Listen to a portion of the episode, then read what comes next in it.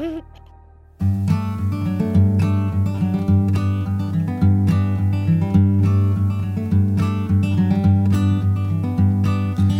little thing you think that you need.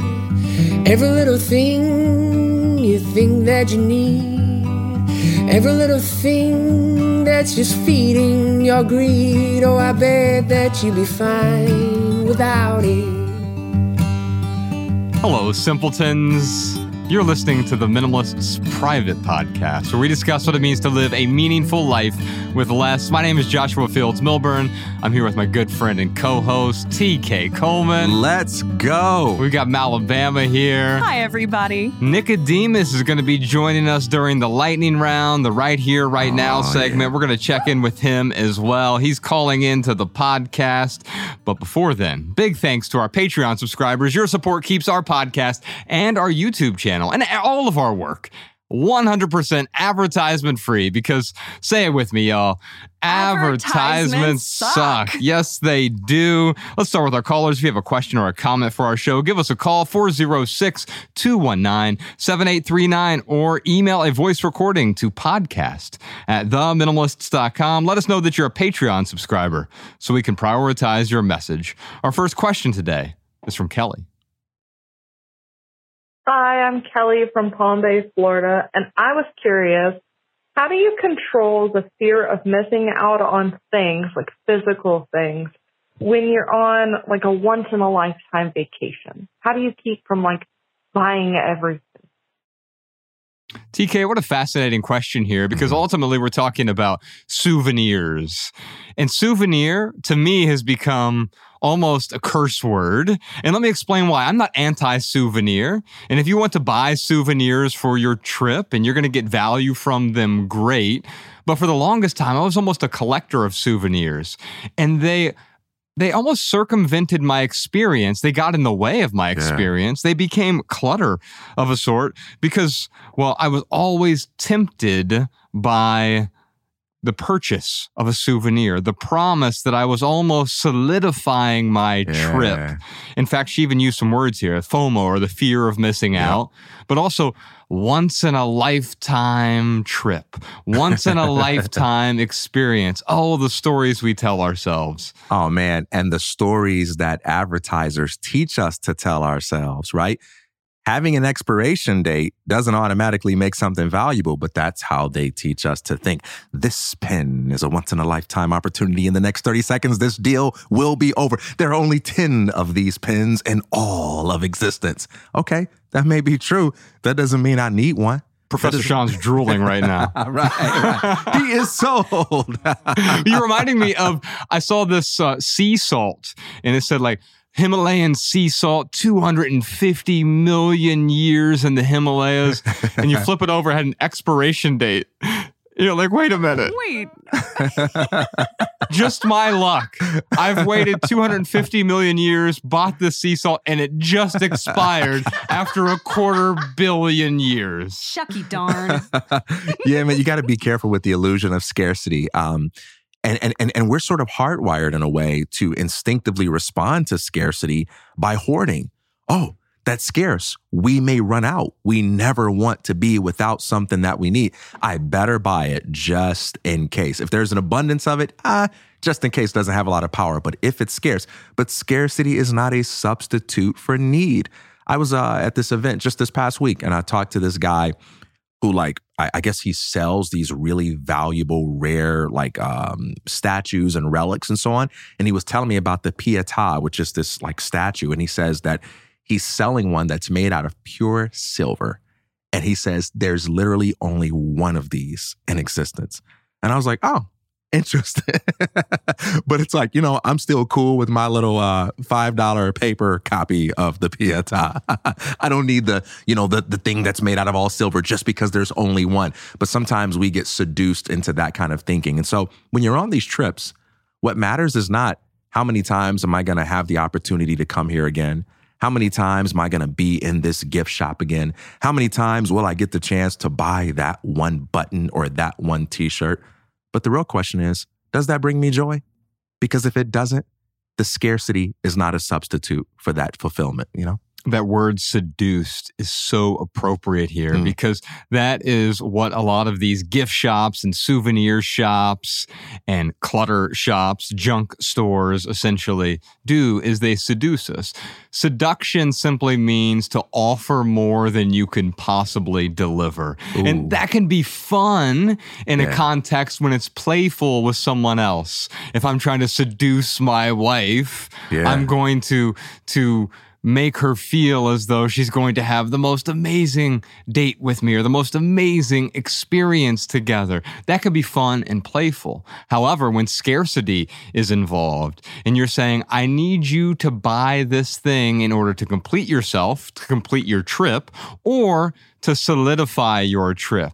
In a way, it becomes a marker for the experience. But what I've found with souvenirs in particular, or any ornaments that we purchase while we are traveling, they often become clutter. Why is that? Well, they get in the way in several ways. First thing is they get in the way because they weigh me down literally, like, oh, now I have to store that thing in my bag. Or we were just out for a walk and now I have to carry it with me. And so it becomes a burden. But it becomes a burden in other ways as well. If I am going to a resort and we're on the beach, instead of enjoying the beach, I'm enjoying the shopping because I feel like I'm supposed to do that. I'm supposed to buy something that represents this trip. Well, then it's getting in the way of me experiencing that once in a lifetime travel. And sure, you Yeah. might go home with the the artifact, but did you actually experience the trip in the same way? I'm thinking about one of the most profound experiences in my life, TK. I went to South Dakota. I was driving through South Dakota. Ryan and I were on a book tour and we decided to stop by Mount Rushmore. And by itself, Mount Rushmore is the most impressive piece of art that I've ever seen. It's Mm. absolutely stunning.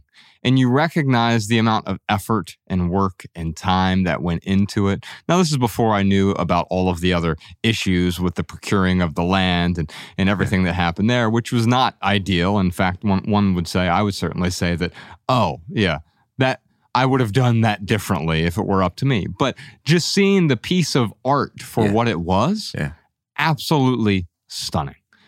However, the experience is ruined because there are entire towns as you approach Mount Rushmore that are predicated on selling you cheap plastic replicas of Mount Rushmore. And what happens is instead of simply driving through South Dakota, and imagine if you just look up and you see the most fascinating, most wondrous piece of art that you've ever seen. And it's just a moment of awe Mm. it's almost as though they're preparing you. And so it lets you down in a way. They're preparing you by marketing to you, by advertising to you, by trying to convince you to take a piece of Mount Rushmore home with you. I'm not taking a piece of this home. This is just a, a cheap plastic replica, but it is not the thing itself. And that's quite often what happens with souvenirs. These replicas, we mistake them as though they are the experience, they are the art, but quite often they simply get in the way of the art. That's right, man. You make me realize that that statement, the best things in life are free, is true because the best things truly can't be packaged, bottled up, and sold. The real once in a lifetime is not some product you're trying to sell me. It's the opportunity to be present and to enjoy the moment without feeling the need to buy some trinket that proves that I've been there. Because that moment is so much bigger than being able to prove that I've been there. And when I need to prove that I've been there, when I need to buy something that I don't even want that clutters up my house just to validate the trip, I've reduced it to I've reduced it to something that is so much less. I remember when I was a kid, man, I, I just I had this thing for everything that was shiny. And so I, I got into collecting coins and uh, I wanted every shiny coin. And one day there's a commercial that came on, and I'm sitting at the kitchen table with my dad watching TV, and this guy is selling like this. Uh, I guess it's like minted from the U.S. Treasury. There's only like a hundred of these coins, and he goes, "This is a once in a lifetime opportunity." And I was begging my dad to buy it for me. I go, "Dad, it's a once in a lifetime opportunity." And my dad says, "And so if it is, why is he selling it to you?" If it's really a once in a lifetime opportunity, why is this guy trying to get rid of it as quickly as possible to anybody that's willing to give him something that's really valuable to him, the cash that he's going to get? And so many times we're told, act now, Mhm. act now. Why? Because you need to act before you have time to think. Because once you have time to think, you'll realize that this really isn't that valuable and you won't buy. So act now before you have time to think. Once in a lifetime opportunity. Hurry, hurry, hurry. Yeah, supplies are limited, right? And what are we doing? We're creating a false sense of urgency. However, I would like to play devil's advocate for a moment and we Yeah. can state the case for when it makes sense to buy souvenirs. I said I'm not against souvenirs. Now, I have a reduction mindset typically. I'm always asking, can I go without a thing? Because I don't want to clutter my life. I only know that through experience. Unfortunately, I cluttered my life with way Yeah. too many things that got in the way of actually living. So I have the wisdom of knowing that as I heap more things onto my life, onto my existence, it often gets in the way of my experiences. However, I'm not against material possessions. I own material possessions. I'm speaking into a microphone. I have a pen right here in my hand. It's not nearly as expensive as Sean's pens, but it works well for me. There's a camera here that's filming this for the video version of the podcast. We have a desk that Mallory's standing at there. We all have some things. We have a really nice custom built desk here, in fact. The, the difference is there's intentionality here. The things that I do, I do them deliberately because I made so many unintentional choices throughout my life that caused pain, suffering, discontent.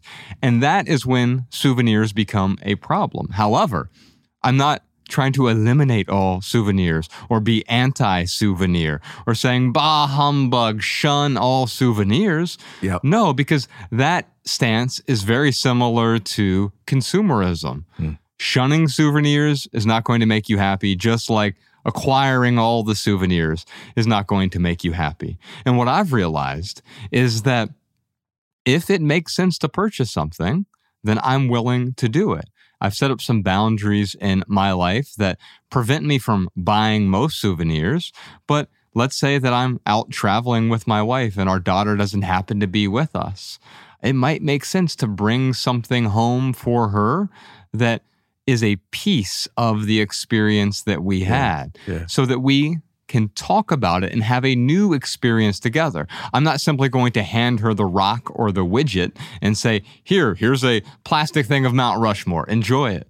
No, but if I am out there and I buy something that is going to remind me of the experience and allows me to talk about the experience in a way that she can also get a benefit from it.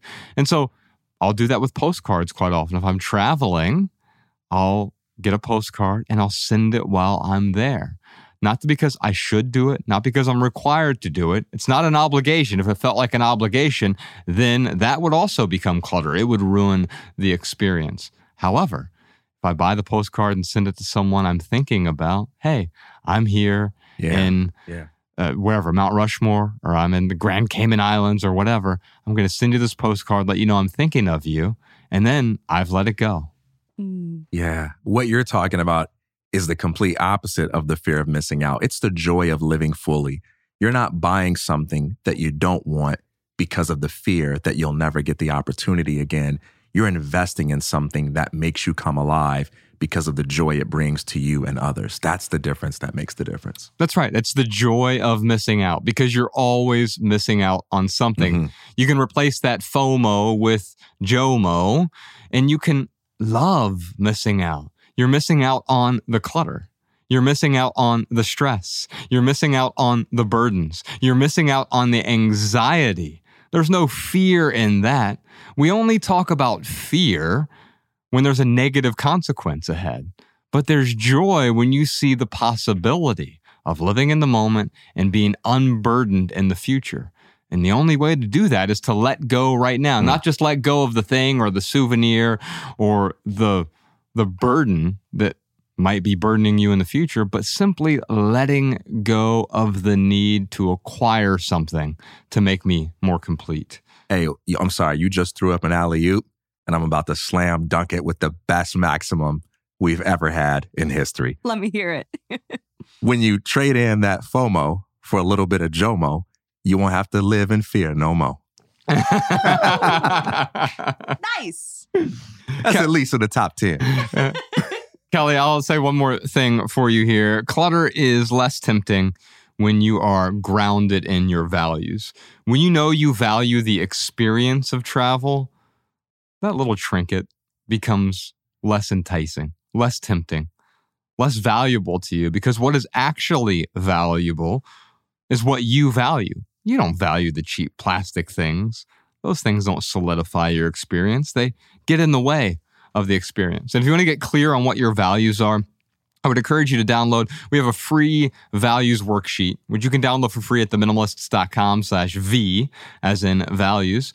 And on that worksheet, you can simply print it out. You can write down, here are my foundational values. Here are my structural values. Here are my surface values. And also, what are my imaginary values? The values that get in the way of living a meaningful life. I think you'll find some value in that values worksheet, Kelly. Our next question is from Sally. My name is Sally from St. Louis, and I'm a Patreon subscriber. I would love to gain your insight on minimizing tattoos, more specifically, tattoo removal. Over the years, I accumulated several large, colorful, and highly visible tattoos that I feel no longer serve me. Some of these aren't all that old. I recently had some rework done to try and make myself love them. Unsurprisingly, it didn't work. During my last appointment, I actually stopped the session midway. Now I'm facing a lengthy, painful, and financially cumbersome removal process. I'm dealing with guilt and turmoil over the situation because there's no way for me to know if these tattoos can be fully removed. I can technically afford the removal, and the shop offers a pay up front complete removal package but I'm still living in fear of the unknown. How can I reconcile this? TK, what we're talking about here is a different kind of fear from the previous question. This is the fear of the unknown, which is what all fears are. Every fear is the fear of the unknown. We don't fear the known, we fear the unknown that we think will lead to negative consequences, right? And so here's the, the fascinating thing with tattoos. I absolutely love tattoos when they're done really well and the other person feels great about them. My, wife is head to toe in, in tattoos and they look great. Now, she waited till later in life to get them. I think she was 36 when she got her first one. And then from there, it was just like more and more and more. She turned her body into a canvas for art. And that's beautiful. I have another friend who she has a bunch of tattoos, but she's re- getting some removed that she didn't like when she got when she was younger because she feels like they don't align with it sounds very similar to to Sally like I've accumulated these but isn't that a metaphor almost for materialism in a way? I think about all the things that I accumulated and they felt so permanent at the time. And then removing them was, as Sally said, painful. Letting go is painful. Now, she's talking about physically painful, and that's one thing. I remember I threw my back out once getting rid of books, and that was physically painful. I didn't know I'd have to go through that, right? But it was it was yeah. a stressor that I didn't want, but also the mental, emotional, psychological pain of letting go. I thought I was this kind of person and I thought this was permanent. We think everything is permanent when we bring it into our lives, not realizing that on a long enough timeline, Nothing is permanent. Everything is ephemeral. Even those permanent tattoos on a long enough timeline will all disappear, will all dissipate. Do you have any thoughts for Sally? Yeah, so I think about the words of James Baldwin, who said, you know, we think we are alone in our pain, but then we begin to observe the lives of others and we realize that our pain is simply one chain and a link that connects us to all of humanity. And one of the best first steps for dealing with any problem is contextualizing that problem with a sense of this is more common, more normal than I realize. That I'm not alone in my suffering, that I'm not weird, I'm not a freak, I'm not crazy. This is part of what it means to be human. I say that because even though tattoos are the specific theme, all of us everywhere have to deal with the consequences of our own evolution. To exist is to evolve. We change over time. We become that which we are not currently. And when that happens, we have to reconcile that to our past. Our past always involves commitments, entanglements, agreements that have to be renegotiated. What happens when you're in a relationship that reflects past values, but you become someone and you get to a point and you say, if I'm being honest with myself, it will be unhealthy and detrimental to the other person to continue in this relationship. Well, that's going to be painful to go back and renegotiate an agreement that you made in the past when you felt really strongly about it then. So we're all dealing with this, whether it's moving from one place to another, renegotiating business arrangements, renegotiating relationship arrangements, or dealing with tattoos. It's part of what it means to be human. That doesn't downplay or dismiss the problem. It means, hey, you've got people in your life that can support you and relate to you and help you with this. And I would tap into that. The second thing I would say is the guilt part.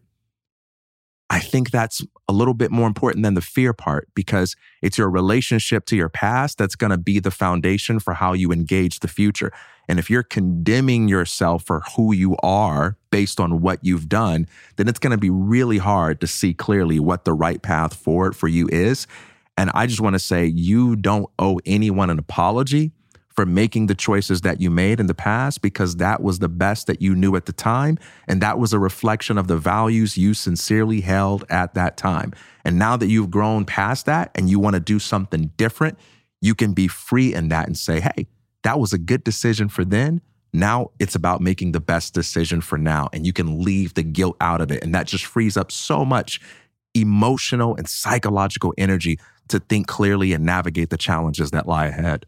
I'd like to take the metaphor a little bit further here because we were talking about how this is very similar to materialism, accumulating a bunch of things that may have once served us or accumulating things that we thought were going to be great, but they turned out to not be that great. And that's where Sally is with the tattoos. Like you've got a bunch of tattoos. You're like, oh, this is going to be awesome, right? And by the way, you didn't really think about the pain. Maybe you did a little bit, the pain of getting the tattoo which may not be as extreme as the tattoo removal, but it's still painful to do a tattoo. But we say, oh, the pain is worth it because the reward, right? That's a story we tell ourselves. Another story I tell myself is, oh, is this pain of removal going to be worth it? I don't think it's going to be worth it. Well, don't we do that with our material possessions as well? Oh, yeah, yeah. Getting these things is going to be so great. But then it turns out not being as great as you thought. You bought that dress because it looked wonderful in the window mannequin. But then you got it home, you tried it on. Oh, it didn't look great, but I might as well hold on to it. And then you start to feel the guilt of, oh, I spent that money. I wasted my time. Oh, I should have got a different size. I should have purchased a different piece of clothing. Oh, is this the best use of that money? Maybe it wasn't, right? And that's where that guilt creeps in. And now she's even asking, is this the best use of that money going forward? Well, it depends you can form a detente with the tattoos that you have. I think of uh, Steve O from MTV's Jackass, yeah, yeah. right? Yep. He has a giant picture on his back of himself, like his head, and he's got a big thumbs up. And on it, there's a little thought bubble that says, I have a small wiener. Sorry, my uh, inner child came out for a moment there. and and you've got to like you see that and imagine if I woke up and someone had put that tattoo on my back. Oh my gosh. I would feel so upset and angry, but he did it on purpose, right? And it's all about the stories that we tell ourselves. He told himself, I want this because it's silly. It's a piece of me. A lot of people aren't going to get it, and that is okay. Mm. And so, Sally, if I were in your shoes, what would I do? I'd love the tattoos that I love. I would remove the ones that no longer serve me. I'm not telling you to do that because I recognize there's pain associated with that, but I would treat it the same way I treat my material possessions. And I would welcome that pain in a way because that pain is a sign that, oh, maybe I want to be more intentional next time I make a decision like this because tattoos can be stunning, beautiful art on your body. Or if they're not done intentionally, I mean, we talk about an impulse purchase that keeps on giving. I, I, I met there was one kid uh, I went to high school with. The day he turned eighteen, he went out and got a little Marvin the Martian tattoo on his arm. I was Hello, like, Earthlings. hey, that's pretty good. That's pretty good. that's pretty good. and so and so he has to live with that forever. I assume by now, at age 42, he's probably had it removed or he covers it up or whatever. But at time, for whatever reason, he thought that was cool. Yeah. And now he didn't do it intentionally. It was just he went to the tattoo shop, he saw Marvin the Martian on the wall and said, Give me that one. It was an impulse purchase. Yeah. We pay the price for our impulse purchases, not just up front, but through the guilt and the regret and the recurring expenses that happen Mm. from impulse. I want to Yeah. give a shout out to Sally for stopping mid session. That's that's got to be hard, right? Because tattoos are quite an investment. That's almost like how Josh has a hobby of walking out of movies if he's not into them. Being able to say, uh, I've changed my mind instead of just saying, well, I've already paid for it. I've already committed. I should see it through because maybe it'll look nice by the end of it. I, I just want to applaud her for that. That would be really hard for me to do. That's a, that's a great point. So a willingness to walk away, and yes, this has bled way into other parts of my life, including movies. I just went to go see the latest Mission Impossible film with my wife, and it was packed, sold Yeah. out theater, and everyone's real excited to be there. We're watching it, and it was just bad to me. I'm not saying it's objectively bad, but subjectively. And I looked at my wife, and she was very similar. We were on the same page here. And then everyone started laughing at a scene that wasn't very funny. And we looked at each other. And at the same time, we both said, Should we just go? And we just walked out of the film. And I, there's probably 40% of the movies I go to, I walk out on now. Mm. And the reason I do that isn't because of some sort of moral stance or that I'm better than it. I just realize that this is not a fit. And yes, I've already spent the money. That's the sunk cost. How am I going to spend the next hour though? Am I going to sit through a movie that I don't enjoy? Or am I just going to simply walk out right now and reclaim that time? Mm. And there's always some trade off, isn't there? Yeah. my heroes are people who are in, in recovery because these are people who look at pain in the face and they say, I know you're going to hurt me and mock me in all sorts of imaginable ways, but I'm determined to walk through you because the pleasures of that freedom that awaits me on the other side are so much greater than the addictions that once defined me, so much greater than the hurt that I'm going to go through to get there you know? And so we all have a price to pay to be the person that we want to be and to get where we want to be. And the question to ask is it worth it? Yeah. is becoming who i want to be worth it?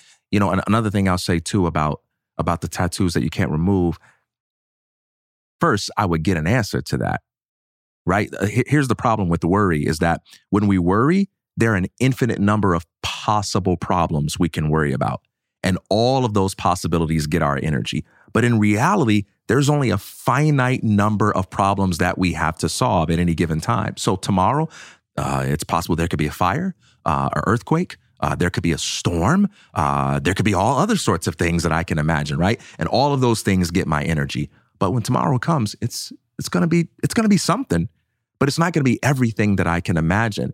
And the amount of energy it takes to deal with one specific thing is much less than the amount of energy that it takes to chase after all these hypothetical scenarios. So when you're in a situation like this where you're like, man, I'm in turmoil because I don't know if all of these can even be removed. Well, one step at a time. Let's find out. Because if it turns out that they can all be removed, you don't want to waste any energy worrying about that possibility. That's a hypothetical. Get the answers to your questions one step at a time, and then focus your energy on dealing with what it actually is, not the million and one things that it possibly could be, because you don't have to deal with all of those things. Our next question is from Alex. Hey team, my name's Alex and I'm calling in from Wisconsin. Uh, first, I'd like to start it with a thank you. The podcast supplies so much information and challenges a lot of my beliefs, and my Patreon subscription is a must in my monthly budget. My question is about fear, specifically how to reframe it and hopefully repurpose it into something useful. Uh, when I came out as a trans man several years ago, I vowed to be radically open and honest about this aspect of myself. I'm a firm believer in being the person you needed to see when you were younger and enjoy being someone people can come to for education. I don't regret this decision. It's helped me understand both myself better and make a difference in my communities. Uh, recently, however, a coworker I was passably friendly with uh, shot his girlfriend when he found out she was trans. I know there was an element of closeness in this situation that wasn't in our coworker relationship, as in I wasn't the one he was going home to. Uh, but in his confession, he admitted to having more trans people to kill. Uh, thankfully, he's behind bars now, and I have real no way of knowing if he meant me, but having this happen so close to home has really shaken me. Uh, it's impossible at this point to go back in the closet, and I don't want to, even though being openly proud and transgender tends to paint a target on me. Um, I understand that fear is a consequence of this action and own that feeling. However, do you have any tips on living authentically while mitigating that fear in the face of an omnipresent societal threat? Uh, is there a way to harness this worry and channel it into a positive force rather than having it remain a constant drain on my motivation and commitment to education? Thank you for being so vulnerable and sharing this, Alex. I appreciate this question. You know, one of the unfortunate consequences of the politicization of everything is that we have scandalized legitimate and important concepts all in the name of scoring rhetorical points. One such concept is the concept of safety, the notion of safe, the notion of a safe space. You got people saying, well, you don't need to feel safe. Life isn't about having your little safe space and all this sort of stuff. But you know, when I go to sleep at night, I want to feel safe. I don't want every moment to feel like a daring adventure. I don't want every moment to feel like a risk. I don't want every moment to feel like a challenge. There are some moments where the most important thing is for me and my family to feel safe. And you never have to apologize for that. And you never have to accept anyone who tempts you to despise that or disregard that. You have the right to seek out spaces and moments where you can feel safe. And it's absolutely terrible that we live in a world where people can't see things differently without feeling the need to threaten your safety. That's unfortunate in terms of what we can do about that. Well, I like the Timothy Leary quote where he says, Find the others. Who are the others? The others are not necessarily the people who think like you do about all things, but the others are people who have the capacity to celebrate and or challenge you without resorting to games of coercion and manipulation. Such people do exist. And when we have those moments where someone makes us feel unsafe or where someone disrespects us, it can be so easy to forget that such people do exist. I remember one time my wife and I, we were standing on Santa Monica Boulevard because we were out one night and there's this car that drove by and um, the, the guy in the car looks at me and he says, N word, I'm not making this up. And my wife and I looked at each other like, what? You know, as, as he drove off. And there was this white guy standing next to me and he says, man, don't you just wish there was this button you could push that opened up a hole in the ground so that people like that just fell in. And and my wife and I and everybody uh, around us, we all laughed and says, "Yeah, that would be good to have right about now, right?" but that guy's presence was timely. We don't always get it like that, but you can be sure there are always people who don't think like the idiot that makes you feel unsafe. There are always people out there who don't support the guy that's threatening your life just because he has some issues within himself that he has not reconciled and made peace with. And so I would encourage you to step back. And even in the midst of that fear, you can be honest about that fear, but to remember there are others, and I would dare to find them. There are spaces where you can feel safe, spaces where you can feel supported, spaces where you can feel protected from the people like that who because they don't know who they are, have to try to destroy in you what they haven't found in themselves. Yeah, the the fear of change exposes our insecurities quite often. What you're seeing in this man who thankfully is behind bars now. Yeah. There was a deep insecurity there. Anyone who needs to lash out, we often hear it couched in terms like toxic masculinity, but it's really just toxic insecurity people who try to act a particular way with a bravado or act tough, right? That's not acting like a man. That's acting like a little boy, right? And Alex, I, I would say the same thing to you here is I understand you're going through some fear right now. And as an adult man, you also have to recognize that, yes, you do have a right to safety, we do live in a world that there are insecurities that'll come up security is a misnomer. We often talk about job security, right? Or or we, however you want to define security, right? But you can't prepare for everything. You will always live in a world that has some variety and elements for to be exposed to insecure scenarios. Now, it sounds to me, Alex, like you're not putting yourself in situations deliberately to uh, you're not seeking out insecurity. But of course, it's always going to be out there, right? And there are going to be people who dislike you for who you are, whether it is your identity, whether it's the color of your skin, or just the way your hair looks. Someone will dislike you for who you are. And it's not your job to get them to like you. You're gonna, you could spend all of the time in the world to try to get them to like you, and they might still hate you. Now, it is also true that sunlight is the biggest disinfectant. I find that people who dislike trans people have often never met one or certainly not spent an appreciable amount of time with a trans person. Someone who hates black people has not spent time with a black person. Someone who hates gay people doesn't even know a gay person. And so what do they do? They're afraid of it and their insecurities come to the surface. That's right. I can disagree with you without disliking you. I can dislike you without murdering you, right? I mean, there are layers to this game and and and anybody that that doesn't have the capacity to understand those things, these are not the sort of people that you want to build a life around. You know, uh, one, one other thing I'll, I'll, throw into this is that um, we, we often hear it said that no matter where you go, you'll still be you and you can't run from your life. And all of that's true, right? If you're, if you lie to yourself in Chicago, moving to Missouri isn't going to change that. You've got to change the patterns within yourself. However, it is also true that sometimes new spaces, new environments, can more readily facilitate changes that we want to make. Yes. You know, um, maybe if uh, you go through a tough breakup, for instance, right? Everything in that town reminds you of, you know, uh, who you used to be with and what you had. And maybe it can just be easier to heal if you go into a different space, right?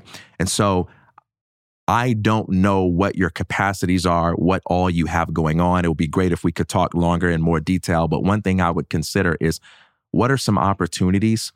For me to move into new spaces, whether they be physical, geographical spaces, or social, mental, psychological spaces that allow me to facilitate that sense of security and safety that I need. Because when it comes down to it, you want to feel safe. Yeah. And I can give you an argument that you are safe. And someone can come along and they can be like, oh, well, here's the statistical unlikelihood that this and that. But at the end of the day, like, None of that matters if you don't feel safe, right? If you don't feel grounded and anchored. So, where are the places you need to migrate to physically, psychologically, spiritually in order for you to feel grounded in that sense of security that you need? Yeah, a rose can grow better in a garden than on a sidewalk. That's and right. so finding your garden from which you're going to thrive and grow. It doesn't mean there aren't going to be challenges or problems still. Gardens still get parasites and pests, and there's drought and all kinds of things can happen in a garden, but what is that environment from which you can grow? I used to live right down the street from here over in Boys Town. It's like the gayest neighborhood in the country, right? And there's a reason a lot of gay men specifically move to that neighborhood. And it's because wherever they were before, they felt isolated. They felt like a rose that couldn't grow through the concrete. And this was a garden that allowed them to grow, to allow, allow them to be accepted so they could flourish as who they were. It wasn't about just an identity. It was like, oh, I don't want to feel like I'm hated where I'm at. So I'm going to go to a place that gives me the place where I can actually be me. Alex, thank you so much for your question. Our next question today is from Crystal. Hi, Josh and Ryan. My name is Crystal. I'm from Chatham, Ontario, in Canada. Uh, my question is about uh, work clutter. I feel like I've been able to use minimalism as a tool to help me in all the other areas of my life. But when it comes to my job or what I do for work, um, I'm a kindergarten teacher. I find myself accumulating a lot of stuff. Um, sometimes, as teachers, we have to switch grades uh, on a whim, and uh, we have to make or provide a lot of the materials in our room.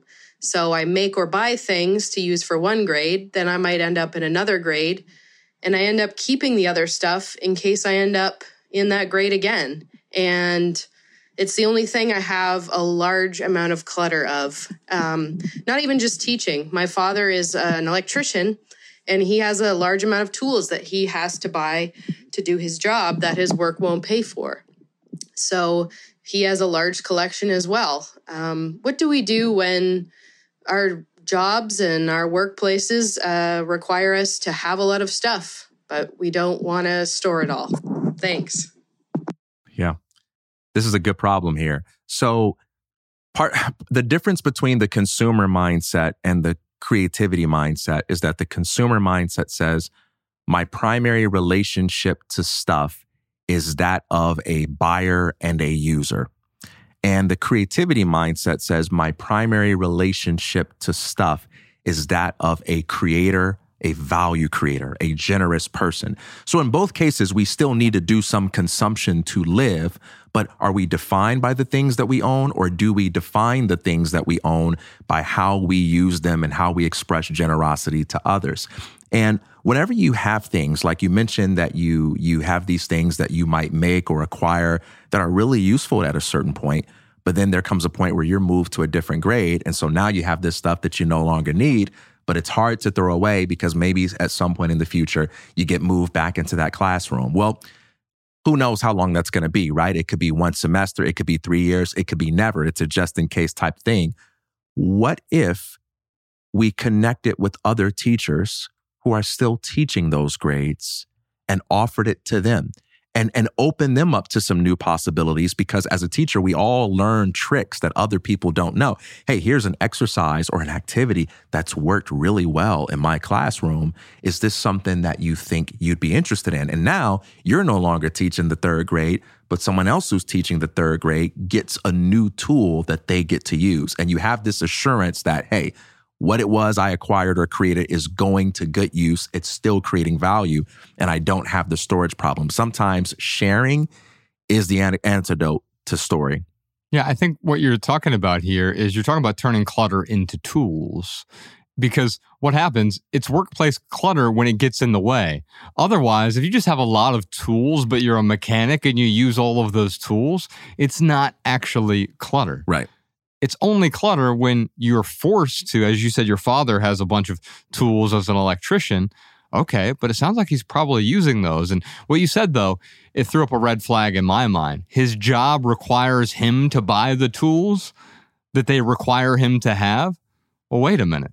Is his job so broke that they can't afford to buy the tools for your father they require him to have.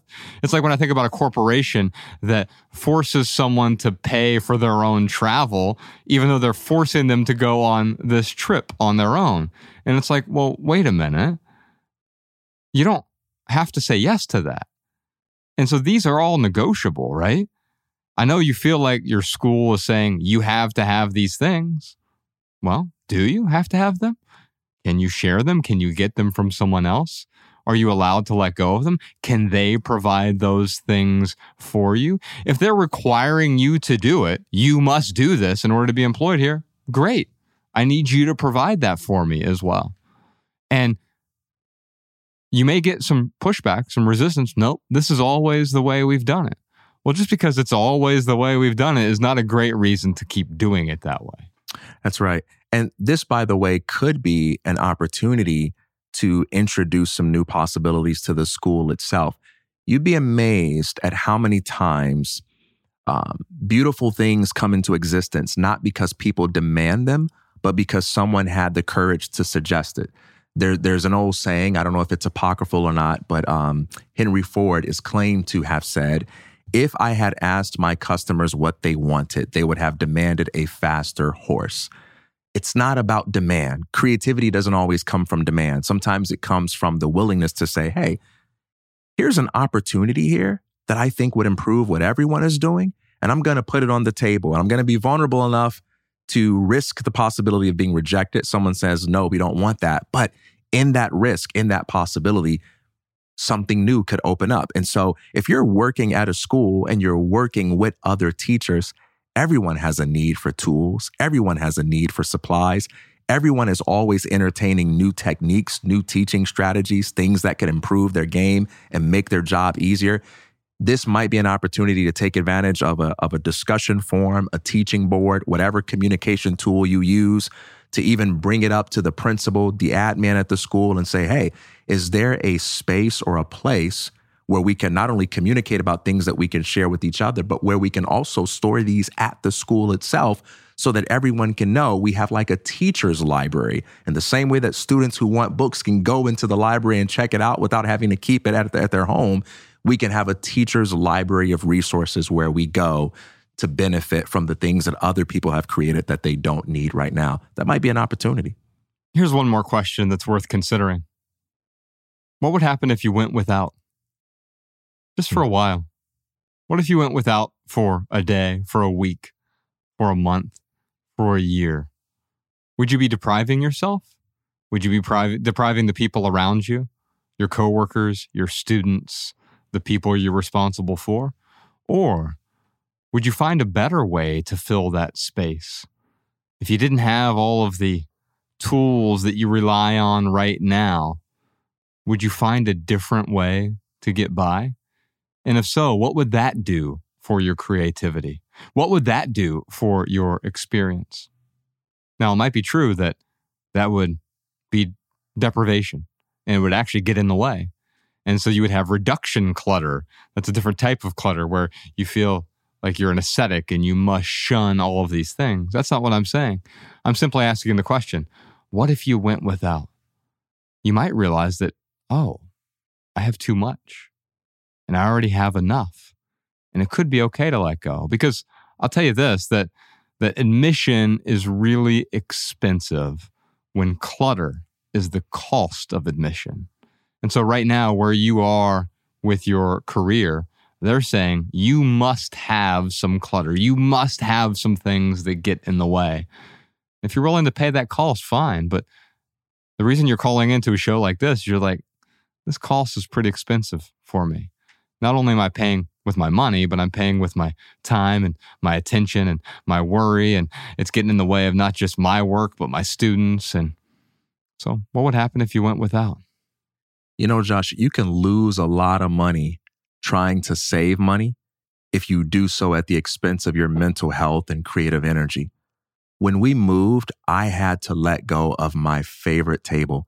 It was a table that we had on the balcony. Everything about the aesthetics, the way it felt to set, to sit there, I loved it. But I couldn't move it with us. Why? Because it doesn't fit at our new place. Period. It just doesn't fit. But you know what I could have done? I could have rightly reasoned, well, I might be in a different place in two years or three years. And if I walk into that new place and see an opportunity, I might be able to move the table in there. So why don't I save the money? Because I don't want to have to buy it back in the future. But you know what? It's not just about saving the money. What am I giving up right now for the next year, two years, or three years to save that money? I'm giving up the time and the energy and the focus to be managing that table, making sure that it's stored and secured, making sure that the bill for that is paid, taking a chance on something. Whenever you save a just in case item, you can't fool yourself. You're betting on the future. You're taking a gamble. And guess what gamble you're not taking? You're not taking a gamble on what you can create from that same space if that energy is free and available because you weren't consuming it by managing something that you didn't know you were needed. Wealth comes from your creativity. It comes from your inner freedom. It comes from you being able to show up and show up strong. Never hang on to things that compromise your ability to show up strong in the way that you need to be. Our next question is from Miguel. Hello. My name is Miguel. I'm from Portland, Oregon, and I have a situation that I would love an outside perspective on. My partner enjoys taking MDMA at festivals, but I've expressed my discomfort about his drug use, and he initially agreed not to take it. Recently, he's told me that he's not willing to make that compromise anymore and is firm on his stance that he wants to take it again. I told him that if he was going to be doing drugs, that I wouldn't be comfortable dating him, and he's been trying hard to convince me to change my perspective. We've reached the point in our relationship where I have to make my final decision, and I'm not sure if staying with him means that I'm sacrificing my own values because of attachment, or if leaving means that I'm holding on to too many expectations. I think it could be both, Miguel. And so, first thing I'd like to do with you, TK, is maybe we can remove the morality out of this through an analogy. Let's say that my wife always wanted to wear green pants. And I said, I hate green pants, right? And she says, Well, I don't care. I really want to wear green pants. And the cost of being in this relationship with me is that I'm going to wear green pants. And I could say, Well, no, no, no, no. the cost of being in a relationship with me is to not wear green pants. You can wear blue pants, it's fine, black pants, gray pants, don't mind. But if you wear green pants, nope, doesn't work for me. Now, there are a couple problems here. One is I am manipulating her, I'm coercing her into fitting into my worldview. And I may even be taking a moral stance on this, right? I'm not comfortable with who you wearing green pants. You know, green pants, they're actually bad and they're immoral to wear for whatever reason, right? And I'm sure if you give me enough time, I can come up with a really good reason as to why green pants, they're bad for the environment, they're terrible for nature, they are mocking particular cultures, whatever it is. Yeah, we can come up with something. There's probably some like ancient, like mythological symbol that green represents something bad. Yeah, I'm sure. Just give me enough time. and so, what I'll say to Miguel is a coercive relationship extinguishes the potentiality of love. Because when you're saying you shouldn't do this, well, what you're saying is, I want to change who you are. And that's not what love is. To love someone is to see them for who they are without trying to change them. Now, that's not to say that you're wrong either, Miguel. You're not wrong for disliking drug use. You have a preference here. And there's a difference between morality and preferences, right? The truth is, I don't like the green pants. I, it's not really wrong that she wears them. But the question for me then, if my wife wanted to wear green pants every day, I have to make a choice because I'm not going to try to change her. I'm not going to show her that her pants are wrong or bad because I have a particular preference. In fact, I'm not going to batter her with my preferences. And unfortunately, Miguel, that's what's happening here. You are battering your partner with your preferences. And what you're saying is, yeah, I don't want you to do that. And you're okay Mm. for not wanting him to do that. But to try to change him, or worse, provide an ultimatum. Because here's what happens when you provide an ultimatum they will assimilate and they will conform to your ultimatum until it reaches a tipping point. Or it may never reach that tipping point. But you know what they're going to pick up along the way? Little bricks of resentment. And every day that goes by, a new brick of resentment comes up. And every missed opportunity, another brick of resentment get, gets picked up. And so, over the course of a year, two years, five years, your partner is going to be hauling a giant burden of resentment because they want things to be one way and you want it to be another way. Yeah. Shout out to your partner for his sake and yours when it, when it comes to them being honest with you. Because what it sounds like, it doesn't sound like they they they did an about face or lied to you. What it sounds like is when you first expressed the problem, they told you a combination of what you wanted to hear and what he thought he could live with. And that's something that we often do in relationships, right? We see that something is important to our significant other. It's not that important to us. But you know what? Precisely because it's not that important to me, I probably can compromise that if it makes you happy. But over time, after reflecting on it and experiencing it a little more, he realized, uh oh, this is something that I want to be a part of my life. It's more important to me than I realize. And you know what he could have done? He could have chosen to keep lying to you and live a double life, doing that in secret. And there are ways to keep that kind of stuff alive without you ever knowing. Or he could have tried to suppress that in the name of making you happy and end up causing more pain to the both of you in the future. So, as frustrating as it may be for you, blessed is the day that your partner looked you in the eye and said, You know what? I can't lie. This is going to be a part of my life. Because where you go from here is going to be a much healthier road than what the alternative would have been. Second thing I'll say is there's a difference between a standard and an expectation. An expectation is what you demand of somebody else. A standard is what you demand of yourself. You know, I have the right to have whatever standards I want and say, hey, in any relationship that I'm in, I'm just not going to be talked to in this kind of way. That's my choice and it's going to cost me something and I'm, I'm cool with that. Uh, an, an, expectation is when you say, I demand that you do this and I'm going to try to threaten you and, and, and manipulate you and, and so on. You don't have to make a demand on someone else in order to have standards. Your standards are their own demand, and people can make their own choices, and you respect the right that they have to make their own choice. As Josh said, it could be both. This could be a situation where it's as simple as, hey, you got the answers. It's just about acknowledging the truth. He's not willing to compromise for you. You're not willing to compromise for him. If these two things are true non negotiables for you, you know what it is. You're incompatible right. at that point. Right. Right. And and so the way that you identify the whether or not you can compromise on those things is you figure out where they are in your values hierarchy. The yeah. green pants example, that's actually a real example. I would be a little flabbergasted if Bex all of a sudden started wearing green pants every day. It would be totally against her character. But that would be merely a surface value of mine. Aesthetics are a, a surface value.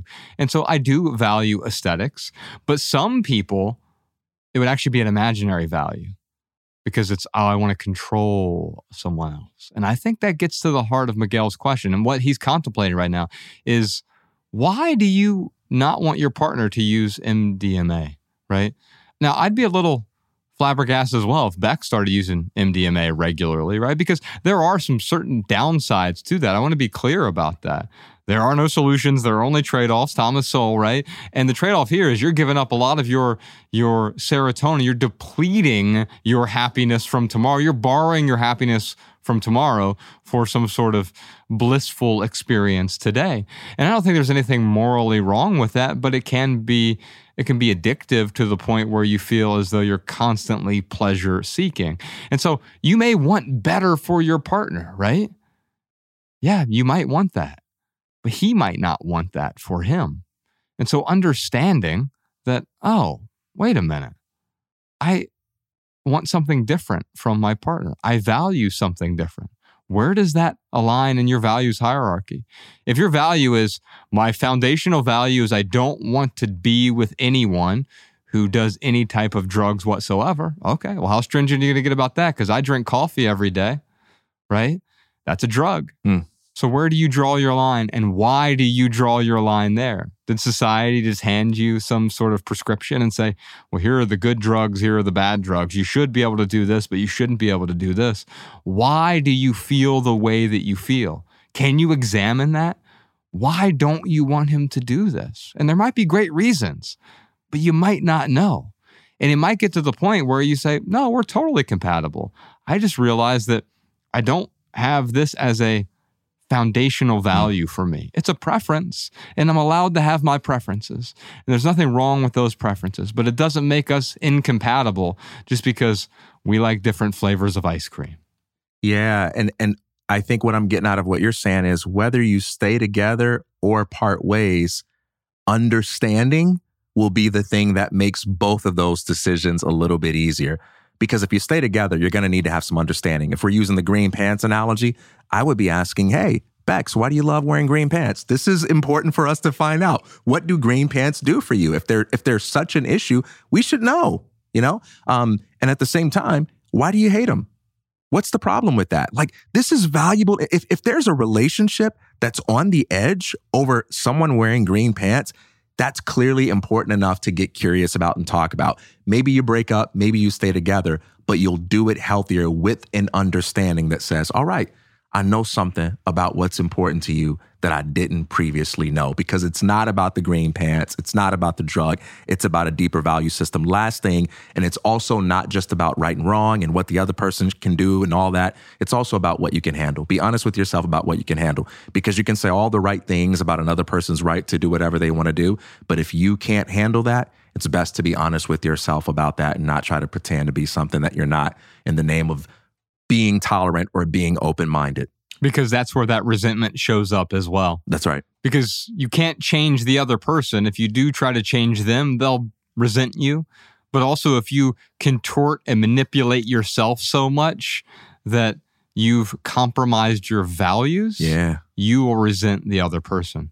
Alabama, we're going to turn into, tune into some social media questions. I'm going to skip Bree's question. We'll move that to next week because I want to be able to get Ryan on the phone here in a moment. We have a question here from Heather on Instagram.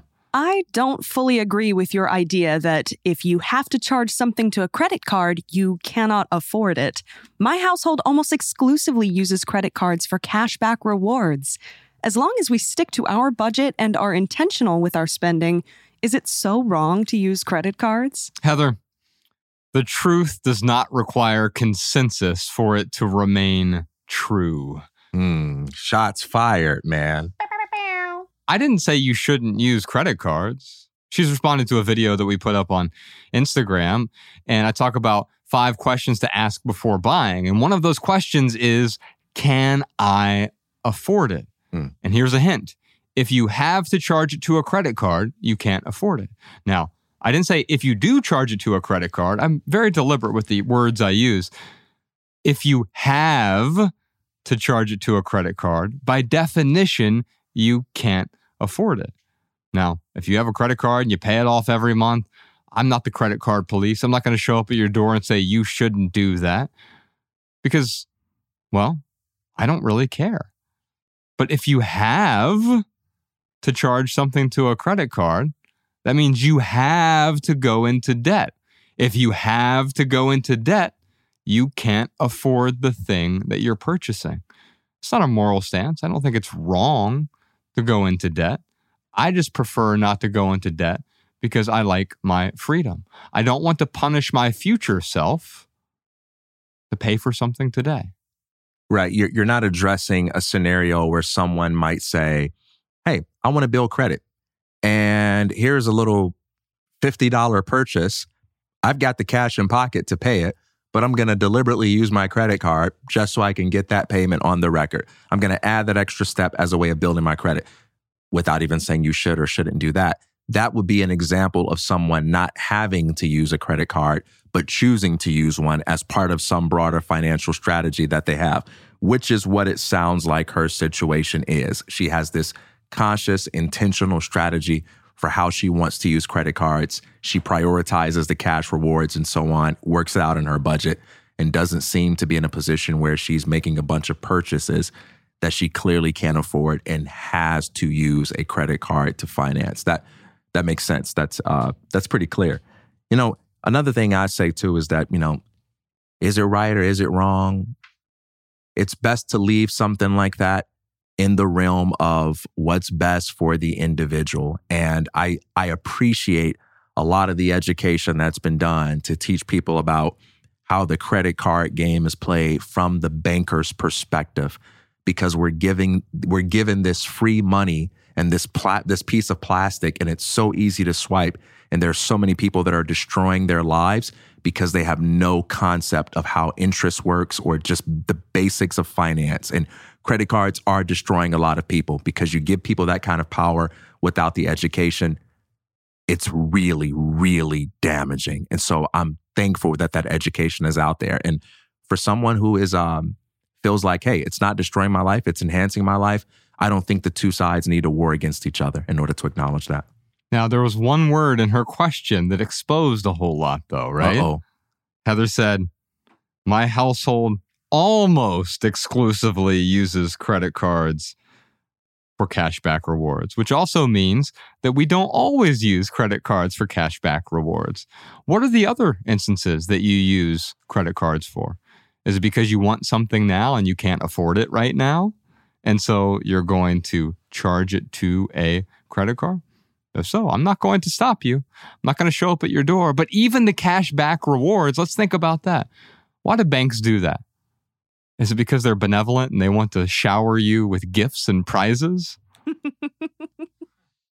or Hmm. is it because they want to tempt you to go into debt so they can charge you interest on the money? So your $100 purchase can become a $150 purchase over the long haul. Or maybe you miss a payment accidentally and now you get a late fee. Oh, were they being benevolent then? Or did they want to simply extract the money from your wallet? By the way, this brings up a, a broader issue that comes up a lot, and that is being able to make a distinction between cause and effect on one hand and personal priorities on the other.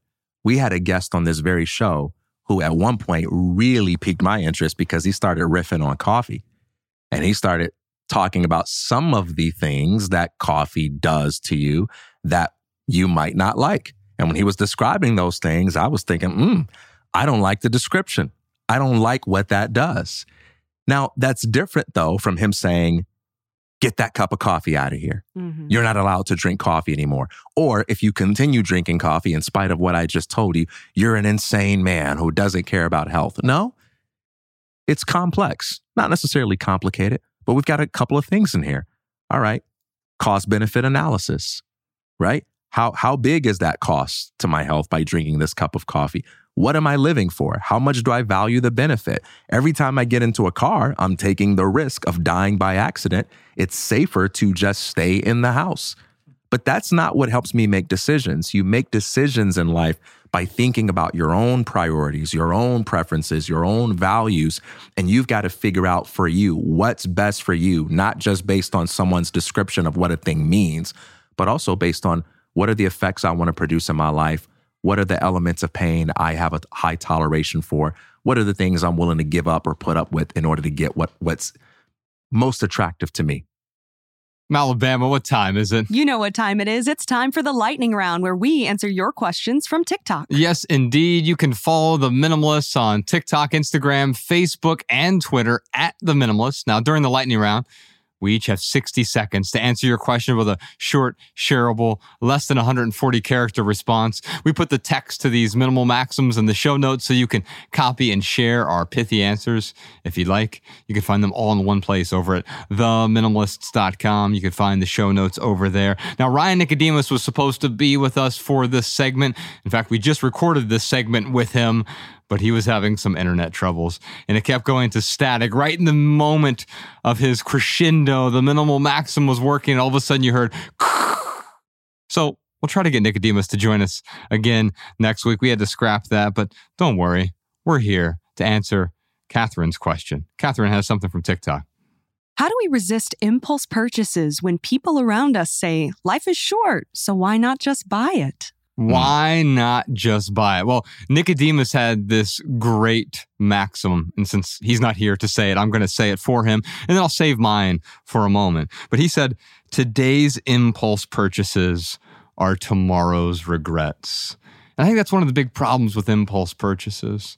It starts when you're at the checkout line and you see the candy bar right there and it's, oh, it'd be so delicious. I need this momentary gustatory pleasure.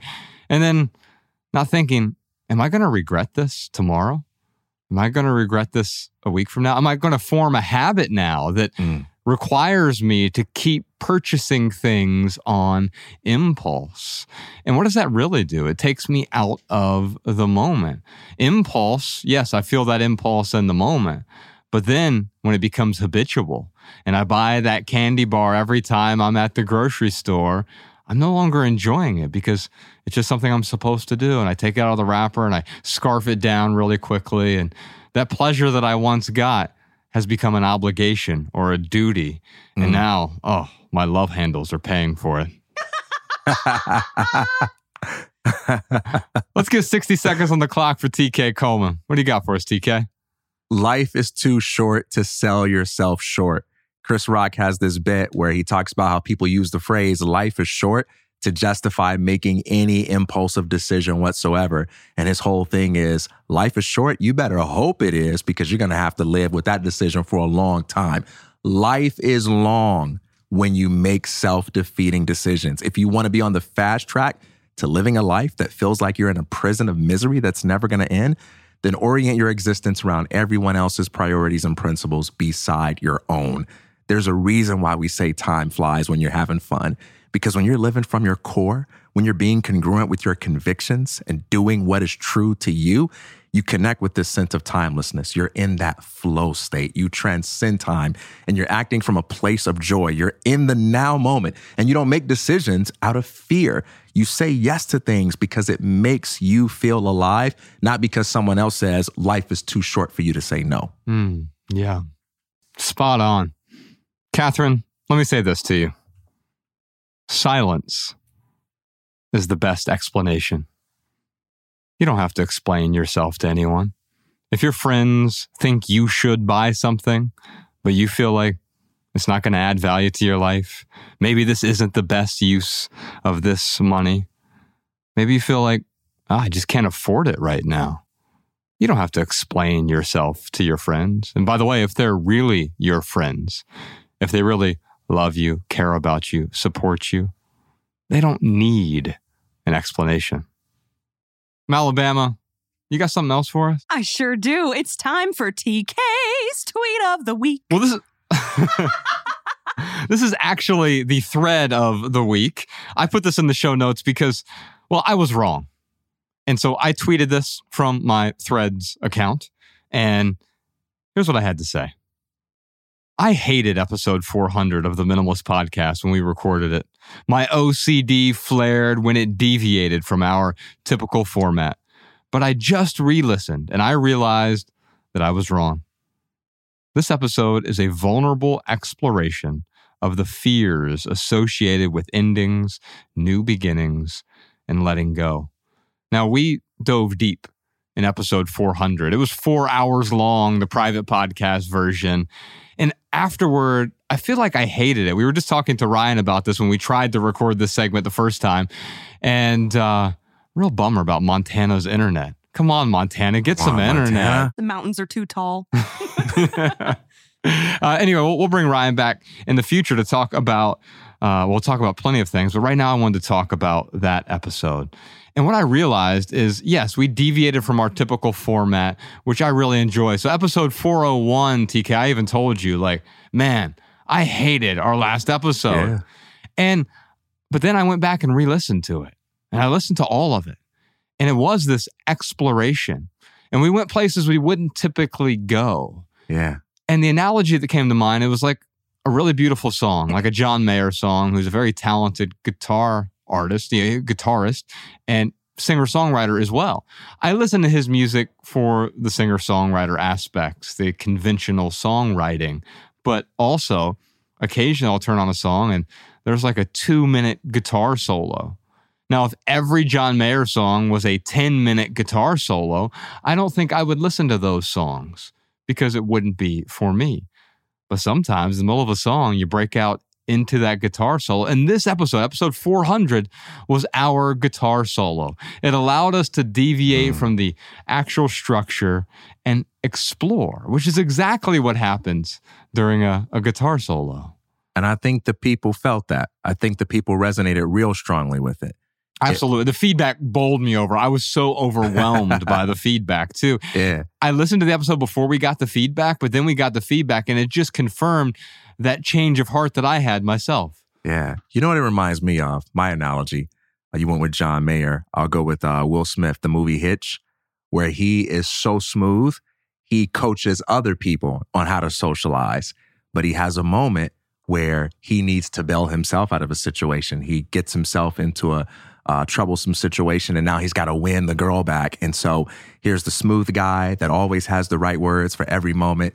When he's staring her face to face, he tries to say what's on his heart, and he's just, uh, uh, uh, uh, uh, and he can't get the words out. And you can just see all of her defenses breaking down, and she's just totally won over by him because his lack of words isn't due to a lack of professionalism or a lack of preparation.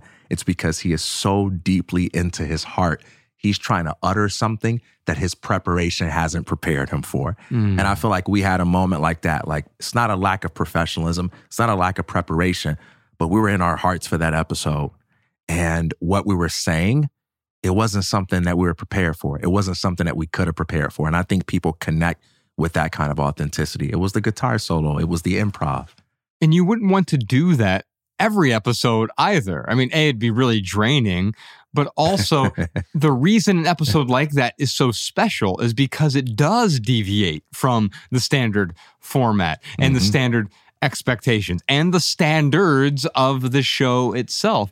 It's, hey, let's set these aside for a moment.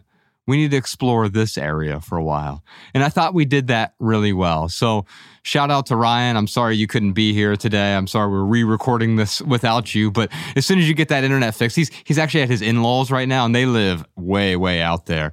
And so, as soon as he's at his place in Missoula, I'm sure we'll have better internet and we'll bring him back on to the podcast many many more times and whenever he's in LA obviously as well. We'll check in with our Patreon live stream in a moment, but first real quick for right here right now, here's one thing that's going on in the life of the minimalist. It's time to celebrate our first documentary, Minimalism, which was seen by more than 80 million people on Netflix. It just got a second life on YouTube. Really, it's its third life because we did a theatrical release as well, and then the Netflix release. And now it's on YouTube, over on the Minimalist YouTube channel, 100% commercial free, advertisement free. Here's the celebration point. It's already the most popular video on our YouTube channel. We have over a thousand videos on that YouTube channel, and millions of you now Wow. have seen this documentary again. Incredible. It really is I, staggering. I knew this would be great for the long haul, the long tail of the documentary, but I didn't know so many people would gravitate toward it once again. And there's a lot of timeless wisdom in that film. We filmed it. A lot of the, the parts we filmed, I was, I think, 32 years old when we filmed many of those scenes. I'm 42 now, but the film holds up so well. You can watch it for free. Yeah. If you do enjoy it, you can just give it a thumbs up. Well, why does that help us? I usually don't ask people to like and subscribe and all those other things. Leave a comment as well. We turned the ads off. And so the algorithm doesn't like us. but if you like us, then all you have to do is like us. There you go. And that'll put in the algorithm so other people can see the message of living with less. Every, well, the first Friday of every month, we've been doing something we call FAMs, the Friday afternoon minimalist Zooms. You can have a Zoom call with the minimalist. Ryan joins us, me, Ryan, TK, Malabama's usually there. We've got Professor Sean, Danny Unknown is there as well. And we're interacting with you face to face. Man, I've been enjoying these. Oh man, it's been such a good time. It keeps getting better because we don't know what questions are coming. We don't know what's on people's hearts and minds. It's dictated by the moment. And the sidebarring in the chat discussion just keeps heating up. People are connecting with each other. We're having amazing conversations. Malabama is in there, just having a ton of fun. It's it's, it's awesome. It's it's a true hangout fest. and she's collecting some questions and comments that we can't address on those FAMS sessions. First Friday of every month, if you're a Patreon subscriber, you subscribe to the video version over at patreon.com slash the minimalist. You can have that call with us and we record it and post it afterward if you can't attend the actual session. But I know you had a question or a comment from the last one we did. Yeah, this was a comment from Haley. I just finished the Simplify Everything course. It's been a fun and trying way of keeping myself accountable. I've found it especially helpful since we just moved, so now I can be more mindful as we get settled into our new home. Oh, that's beautiful. I've gotten so much great feedback from we did this this course called Simplify Everything. It's not available, so you can't buy it right now. So I feel okay talking about it right now. Uh, but if you want to know next time it's available, simplifyeverything.xyz. You can just put your email address in there. It's five weeks, five different types of clutter. Every, every week we give you like three different videos addressing that particular kind of clutter whether it's physical clutter we start with physical clutter digital clutter calendar clutter relationship clutter money clutter and we give you a bunch of practical solutions the how to's of simplifying your life. Now, it's not just the how to's, because, yeah, with some mechanical things like finances, how to's work, but it's also understanding the why behind all of that. So, simplifyeverything.xyz if you're interested in learning more about that course. We'll check back in with those Patreon live stream questions, the Zoom questions here in a little bit. But first, Malabama, what do you got for us? Here's a minimalist insight from one of our listeners. This is Chelsea from Camas, Washington, and I would like to read an excerpt from one of my favorite books, The Midnight Library by Matt Haig, which I often think about when I struggle with identity clutter. Here it is. It is easy to mourn the lives we aren't living. Easy to wish we developed other talents, said yes to different offers. Easy to wish we'd worked harder, loved better, handled our finances more astutely, been more popular, stayed in the band, gone to Australia, said yes to the coffee, or done more bloody yoga. It takes no effort to miss the friends we didn't make, and the work we didn't do, and the people we didn't marry, and the children we didn't have. It is not difficult to see yourself through the lens of other people and to wish you were all the different kaleidoscopic versions of you they wanted you to be. It is easy to regret and keep regretting ad infinitum until our time runs out. But it is not lives we regret not living that are the real problem. It is the regret itself. It's the regret that makes us shrivel and wither and feel like our own and other people's worst enemy. We can't tell if any of those other versions would have been better or worse. Those lives are happening, it is true. But you are happening as well. And that is the happening we have to focus on. Welcome back, y'all. Malabama, what else you got from that Patreon live stream Zoom call that we had? We have a question here from Brianna. Family and friends who know me well, including my mom who passed 12 years ago, tell me that teaching is my calling. But over the last three years, I've realized that it's not my calling because it negatively affects me emotionally, mentally, and physically. How might you guide someone in finding a new calling that still allows them to help people? TK, what are your thoughts on someone who has a calling? Yeah, first, beware of the follow your potential advice because although it is valuable and conveys something deeply meaningful, it can also be a trap. When other people talk about your potential, they're talking about your, they're talking about, when other people talk about your potential, they're talking about their idea of you. And sometimes your idea for how you want to live your life may not be consistent with someone else's idea of what would best fulfill your potential. I could say, Josh, man, you should be making action movies, man. Like you're not living up to your potential. Well, do you care about that? Do you want to live up to that? As far as the calling to be a teacher is concerned, I, I think a calling is very different from a job. Job is what you do for pay, it's what you do for a living. But calling, your vocation, it's it's what beckons your soul. You know, what compels you. And being a teacher is about so much more than working for a school being a teacher is about helping people find what they need and it's a it's a role it's a role that we play that doesn't have to be tied to a specific occupation what what i do is teach but i'm not at a school and so I, I think we have to think about these things in a bigger way and and when you uncouple your concept of calling from a job that you think you got to have then you're free to create new ways to influence people to inspire people to help them to support them and it doesn't really matter what you call that, but as long as you're doing that thing that gives you that energy, you know? Yeah, I'm thinking about um, well, I've got a couple different tracks that I might want to go down here, but I'm thinking about when I started a publishing company back in 2012 with Ryan Nicodemus and and um, Colin Wright. And it's called Asymmetrical Press, and we started signing other authors. Shawn Mihalik was one of them, and at one point we had published books from nine different authors. And I realized I was good at doing that, but I didn't want to do it. Mm. I just because you're good at something, you have a particular skill set, doesn't mean that it is your calling necessarily, right? Just because you're good at, I was really good at managing retail stores.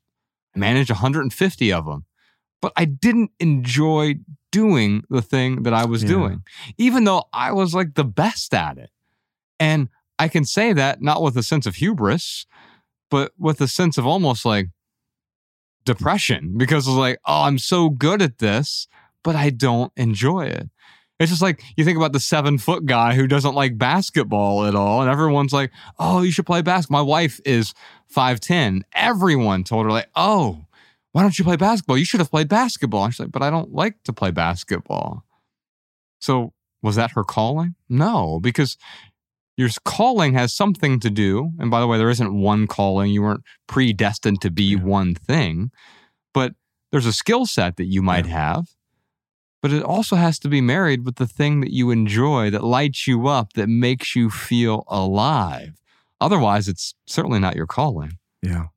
TK, I got some talk aboutables for you today. Let's talk about them. Well, a few episodes ago, we talked about the 80 20 rule. I wanted to expand on that because I think it goes well beyond our time, which you often talk about the 80 20 rule with respect to our time. How am I spending my time? But the 80 20 rule applies to almost everything Hmm. in our lives. 20% of your clothes you wear 80% of the time. That means 20% of your shirts you wear 80% of the time. 20% of your pants you wear 80% of the time. 20% of your accessories, of your jewelry, of your handbags, of your watches, you wear 80% of the time. 20% of the things you own is what you use 80% of the time.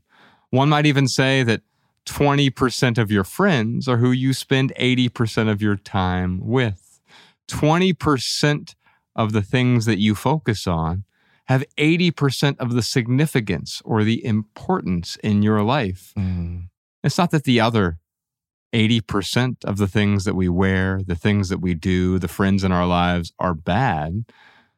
But sometimes we hold on to relationships, or we certainly hold on to old clothes, old furniture, old kitchen appliances, old sheets and towels and, and blankets and hygiene products, accessories that we're holding on to just in case. And we never use those things, or we use them so rarely that they've become clutter. And so, why not appreciate the 20% of the things that we use more and really expand on those? Maybe it could be not the 80 20 rule, but 20% of my things that I own, I get rid of all those other things that are in the way. Now, all of a sudden, I just use 100% of my things because that other 80%, I got it out of the way. That right there is the power of minimizing, man. That has done wonders for me professionally when I realized that 80% of the value I was creating was coming from only 20% of the things I was doing. It made me step back and say, well, why is that only 20%? Mm-hmm. Why am I wasting so much energy and effort doing things where I am highly replaceable? And then I just started to focus on those things. What are those things that make me indispensable? Where, what are those areas where I'm difficult to replace? Can I make that 30%? Can I make that 50%? Can I negotiate that upward to 80%? And when you do that, you're saying no to meetings, you're saying no to things that you may not be great at. And it looks like you're just saying no, but after a while, you start to show up really, really powerfully in those areas where you're getting the value from. And so it's like, you actually get to get more out of that 80%. Yeah. And it made me also start to question the other 80%. Why am I clinging to this other 80%? Just because it's volume and it's there, but I'm not getting any use out of it. And if it turns out that 20% of my clothes I'm wearing 80% of the time, it's probably also true that those 20% of the clothes that I wear, I could wear 100% of the time and I could just let go of everything else that I don't enjoy as much. Another talk aboutable for you here, TK. We look for answers in all the wrong places. Uh oh. Google does not have answers questions of the heart. Check out this beautiful song from Nic D. When the sun goes down, all the memories of you, you, you start coming on up. Does it make you proud? Knowing that hurting me didn't hurt you that much. Well, did you lie right to my face or did your mind just change? That spot you chose to hit was on my blind side, babe. And I Googled what to do when a heart breaks and had to slow down your heart rate. And how the hell do I get over her? When the sun goes down, all the memories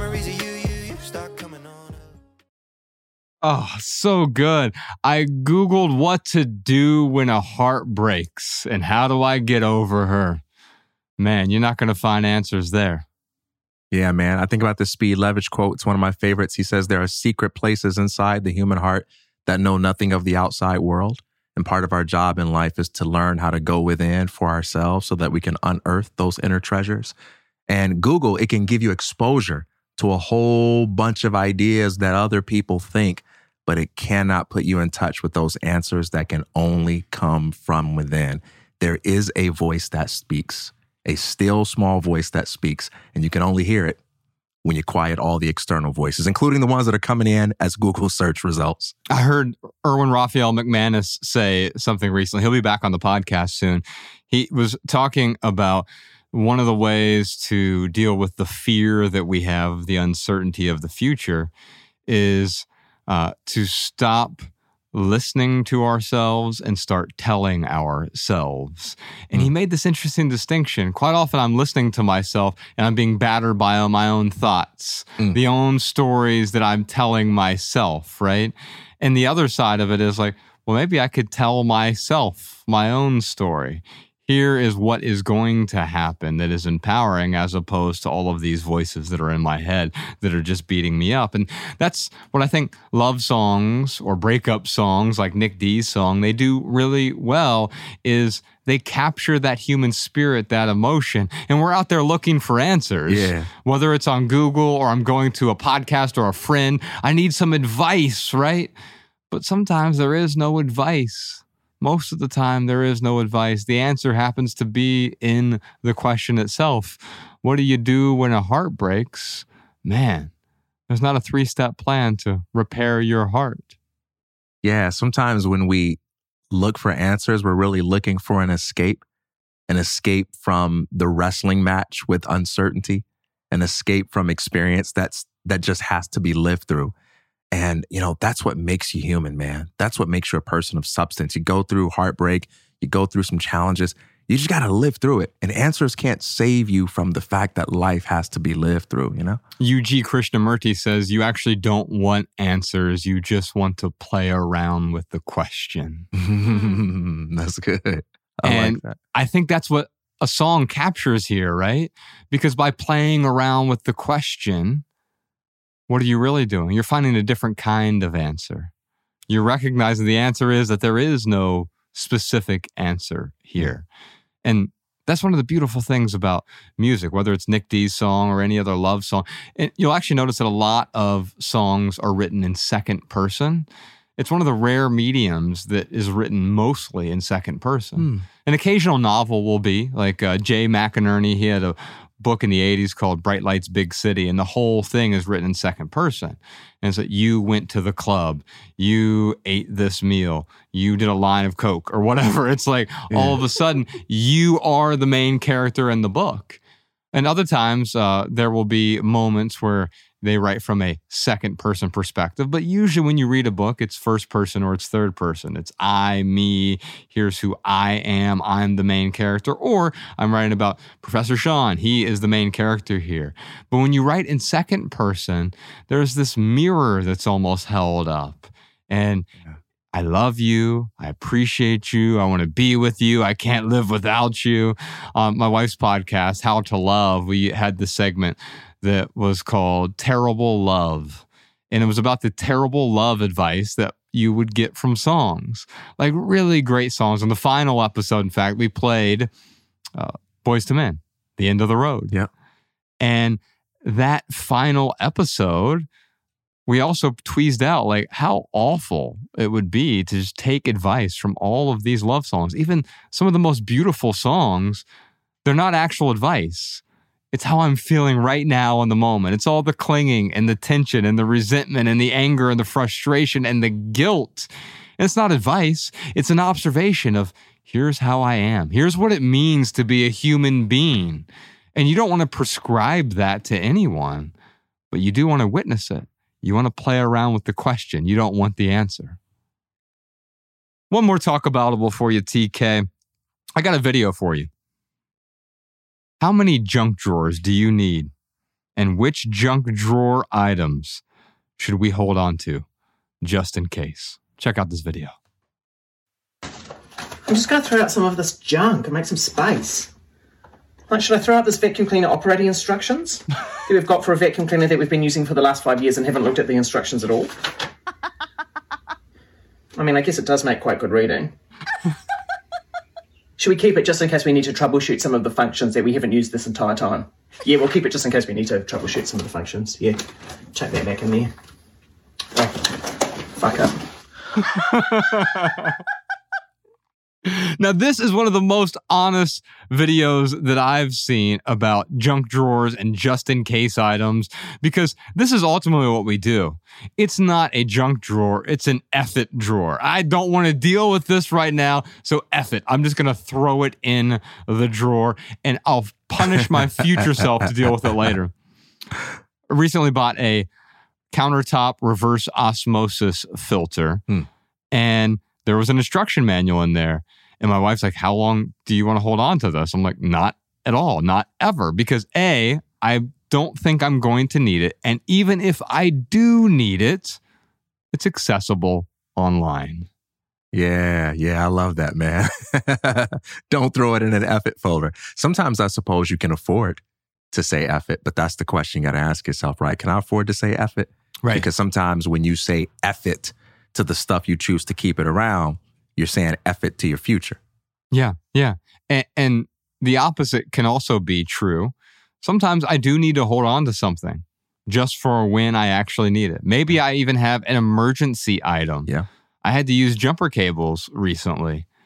Thank, thankfully, it wasn't me. It was Ryan who had had them, and uh, because my car died, and I was on Mulholland Drive, and my car died, and I needed a jump, and so I didn't even have cables on me. So I, the person who was there next to me, I couldn't get them to jump me because they didn't have jumpers in their car. I didn't have jumper cables in my car, and so I called up Ryan, and he drove over and he gave me a jump. He had that emergency item. An emergency item is something you hope you'll never have to use, but you hold on to it in case of emergency. I've never needed a manual in case of an emergency. I've never needed an accessory cord in case of an emergency. Now, you may get rid of something and it becomes inconvenient. I saw a meme recently. It said, The prophecy has been fulfilled was the caption on it. And it was a news story of a guy. It was a fake news story. In fact, Danny, I'll send you the image. You can put it up on the screen so people could see it. I'm just going to summarize it here, though. And it basically said, uh, Man who kept a piece of wood in his garage in 1982 finally found a use for it. and that's what happens. It's like, yeah, you might on a long enough timeline find a use for it, but that man was burdened for 41 years with this excess. And by the way, how many other things that weren't that one thing that he used did we hold on to? You saw that junk drawer in that video, and it's just full of a bunch of things that will never be used. And if you got rid of all of them right now, yes, you might get rid of one thing that you need to replace in the future. Probably not, but even if so, fine, replace it. But you've gotten rid of all those things that are just sort of getting in the way, weighing you down, being a burden, not just physically and, and aesthetically, I mean, an aesthetic nightmare, but they are a burden psychologically. Because I'm always thinking about, oh, I've got to deal with that junk drawer. I know I said F it a year ago, Yeah. a decade ago. I have a friend who moved recently.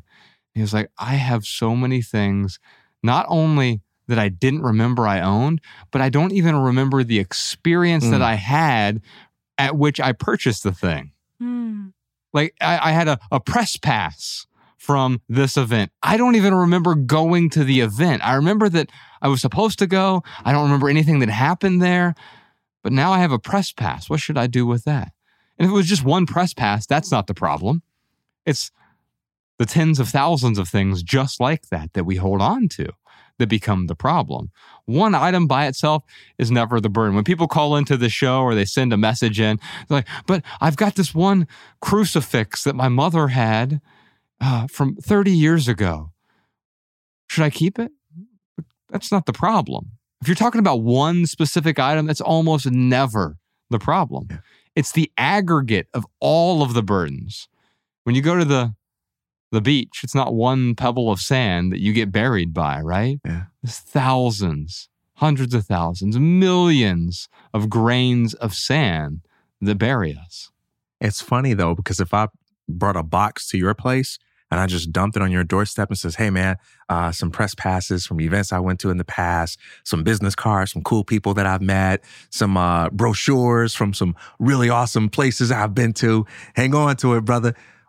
Like that won't move you at all, even though it's a bunch of stuff with a bunch of stories behind them, Mhm. because they're not your story. You know, you don't you don't own the story behind them. Yeah, but I could own a new story that makes those items disempowering for me too. I could say, oh, well, TK is famous and I really like him. and I can imagine that if someone like David Foster Wallace, my favorite author, if someone dropped off a box of his junk at my house, that would be so it'd be more intriguing to me than if some random guy just named Dave Wallace walking down the street dropped off the same exact box. Well, why is that? It simply has to do with the story I've told myself. Yeah. That's how I end up getting perceived value from it, right? Is oh yeah, that uh, that box was it was associated with David Foster Wallace. And then if I find out 2 years later that it wasn't, that's all a lie, Mm. then my story changes. Nothing about the materials in that box changed, though. The only thing that changed was my understanding of the story. little little lesson from true crime the secrets that you bury will eventually come back to bury you the problem however is that we so associate secrets with scandals that the only kind of secrets we think we keep are the embarrassing or shameful things we've done in our past but things can also become secrets that we keep. We disconnect from the why. We forget about why they really matter. We're no longer using them and so we bury them and they become little secrets, but they'll eventually come back to bury us because those things take up energy, they take up space, they take up mind share, and they, they become this invisible source of burden just because they're just sitting there in boxes, not serving our lives. You cannot afford to have your life cluttered up by things that don't serve you. And those burdens, those secrets, they bring a, a certain amount of shame with them as well, some guilt. Yeah. And we feel ashamed or embarrassed, is maybe Yeah. a better way to think about it, right?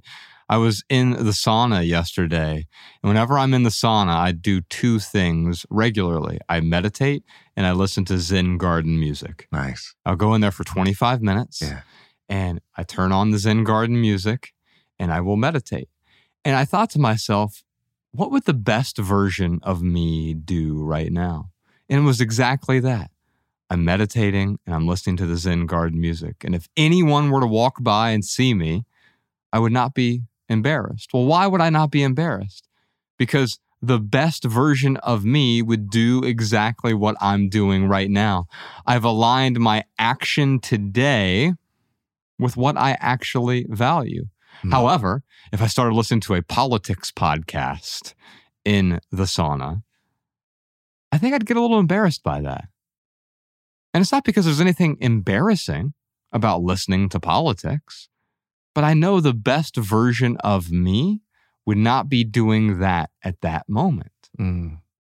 I have a friend, Leslie. I wrote about this in our last book, Love People Use Things.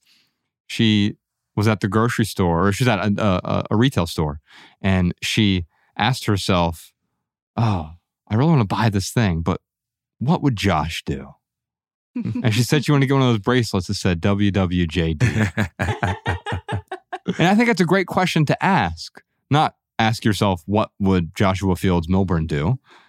But what would the best version of me do right now, in this moment? Would the best version of me scroll social media incessantly? Would the best version of me eat this junk food? Would the best version of me speed down the road and not wear my seatbelt? Would the best version of me mistreat my friends and loved ones?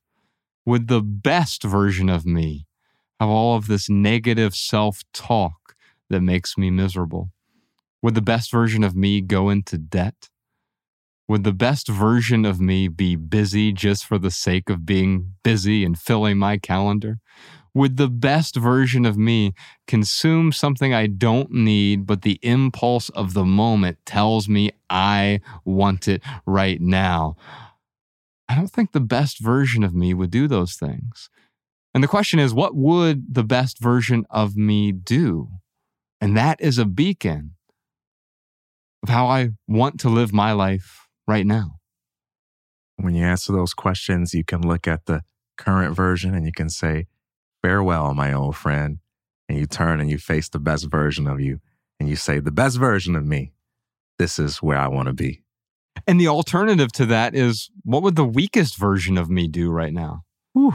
The weakest version of me would indulge, would overindulge, Yeah. would pacify himself, Hmm. Would eat the junk food because it's good and the sugary pleasure of the moment. That's what the weak version of me would do. Yeah.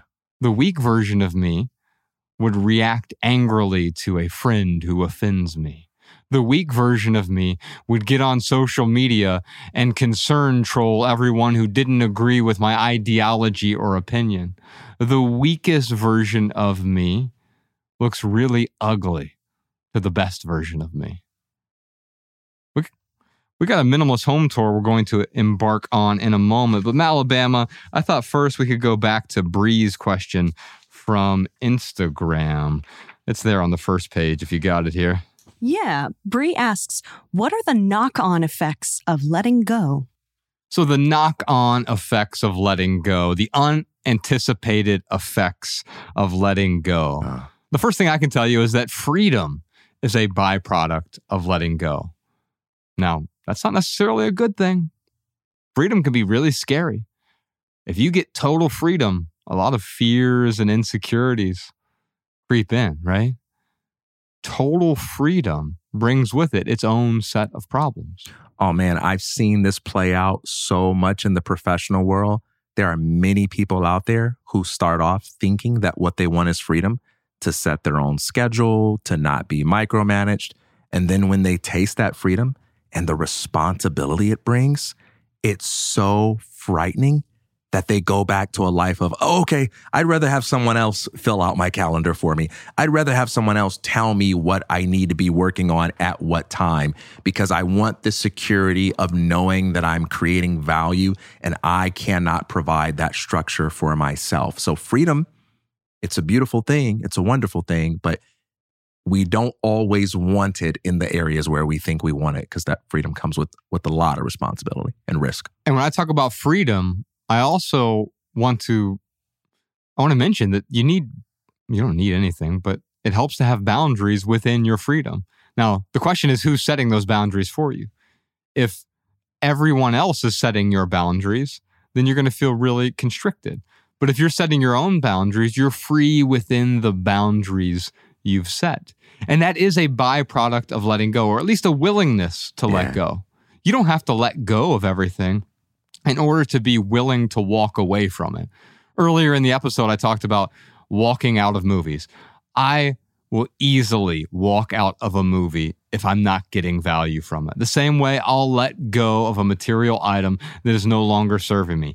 Does this thing add value to my life? If so, great.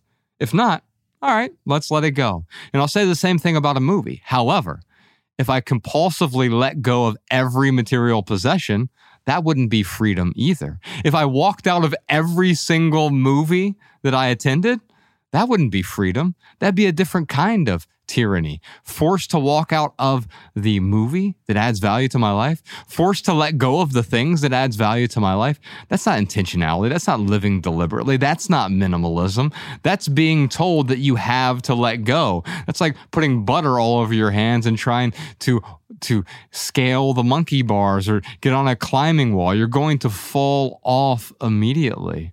The key here with letting go is letting go when it makes sense to let go. If I'm climbing a rock climbing wall, I let go in order to get up to the next rung, to get up to the next area. But if I let go too soon, I'll fall. If I hold on too long, I'm not going to get where I want to go. Yeah. Uh, one knock on effect, that's the word we're using. That means like a, an unanticipated positive externality. All right. So, one knock on effect of, uh, of letting go is wisdom. Uh, wisdom comes from following your conscience and being at peace with your conscience. Sometimes your conscience demands things of you, and you know it from within. You know what you got to do, you know what change you need to make. And other people around you will will justify you. They'll flatter you. They'll go, "Oh no, like you look great or you seem amazing or that was just fine." But there's something within you that says, "No, my standards are different from what other people find acceptable in me." Yes. You know what you got to do. And you don't get to have guarantees. Your conscience, when it demands something of you, it's going to have a cost. And it's not always going to give you a promise like, oh, but if you pay the cost, I'll give you a brand new house. If you pay the cost, you'll get another job that will pay you more, or everyone will respect you as a hero. No, your conscience has a way of saying, knock, knock. You got to let go. You got to walk through this door. You've got to be courageous. You've got to speak up. You've got to say what's right. And it's not until you follow your conscience that you get that peace, that sense of alignment, and then you begin to see the world differently. Your eyes begin to open and you get that wisdom that can only come from letting go of the things that your conscience demanded of you. Hmm. Yeah. Let's move on to the Minimalist Home Tour this week. This is number 47 in our series. We just sent these photos out to you if you subscribe to the video version of the podcast. I'm calling this one Monochrome Desires. This one's from Andy. What does Andy have to say? Andy says, I live in London, originally from Hong Kong, and became a patron last year. My husband and I used to have so much stuff and liked impulse shopping. Now we are living a clutter free life. Minimalism to me is similar to Taoism. Life is about balancing yin and yang and having few desires. Yeah. Yeah. So it's not about being desireless, right? We had an episode about desirelessness, Mm. and Anthony DeMello on that episode. I was reading from his his book. It was one of our live events, and we'll put a link to that in the show notes. One of my favorite episodes of all time that we've done was that live event, and I thought it translated really well to the recording. That doesn't always happen when you record a live event. Yeah, it doesn't necessarily translate to the you know the 2D screen. Totally. And that one did. And I did this reading from Anthony DeMello's book, and we talked about the different types of desire. Yeah. It's okay to desire something, but needing it for your fulfillment, for your happiness, for your tranquility, then you've created a type of prison. The opposite is this. And I'm looking at this living room here, and this looks like, I mean, it looks like where I would live, right? This is stunning. Mm-hmm. And um, uh, there's the table there that I think it's a, a Snargard table. It's um, Scandinavian. I have one in my um, uh, back house there. A snargard? Yeah, yeah. You should have seen Bama's face as you're talking that talk. She's like looking at me like, wait, just- what? He's naming furniture like they're Pokemons. Like, yeah, Right. that one's a snargard. well, it's it's that's the thing though. It's not just furniture; it's functional art, is the way that I look at it, and that's what I see when I look at a living room like this. And I'll do my best to describe it for those just listening to the audio version. There isn't any clutter in this living room. It's big open windows. It's relatively beige, monochrome. Um, there's a plant in the corner. There is this interesting copper light that is coming down above the kitchen table. So this is like a living room and a kitchen table or a kitchen uh, uh, dining area all sort of put together here. It's one giant open space. There's a TV on the wall. There's a couch there. There's a chair. What I don't see is any excess. However, this could be excess for some people because there are like one, two, three, four, five, six, seven, eight, nine places to to sit here. And you look at Henry David Thoreau, who we talked about on a recent episode, and he would say, I have three chairs. One is for solitude, one is for uh, a guest, and, and three is for company or whatever, right? And uh, for him, it was never going beyond that. And my personal living space, I have two chairs in there, you know, because I don't, I, three is is a crowd to me, right? and so for me, it's that's what works well, but I don't need nine seats. However, in my uh, where my wife and I share a space, a living room together, this uh, would be perfect for us, where we have just enough seating to have some company over, but then it's not enough. It's not so much that I feel burdened by excess, and this is all art. It looks, I mean, the the color schemes beautiful, the wood floors are beautiful, the walls are beautiful. There is an attention to detail, but what I'm seeing here is that the form is following the function. It's the function of the space first, and the form has to comport with that. Quite often, when we get really obsessed about aesthetics, what happens is we try to cram the function into form. Yep. some of my favorite chairs, like the wishbone chairs. They're stunning. They're beautiful, but they're not very comfortable to me. They might be comfortable Yeah. to someone else, but and I would like to have them at my house.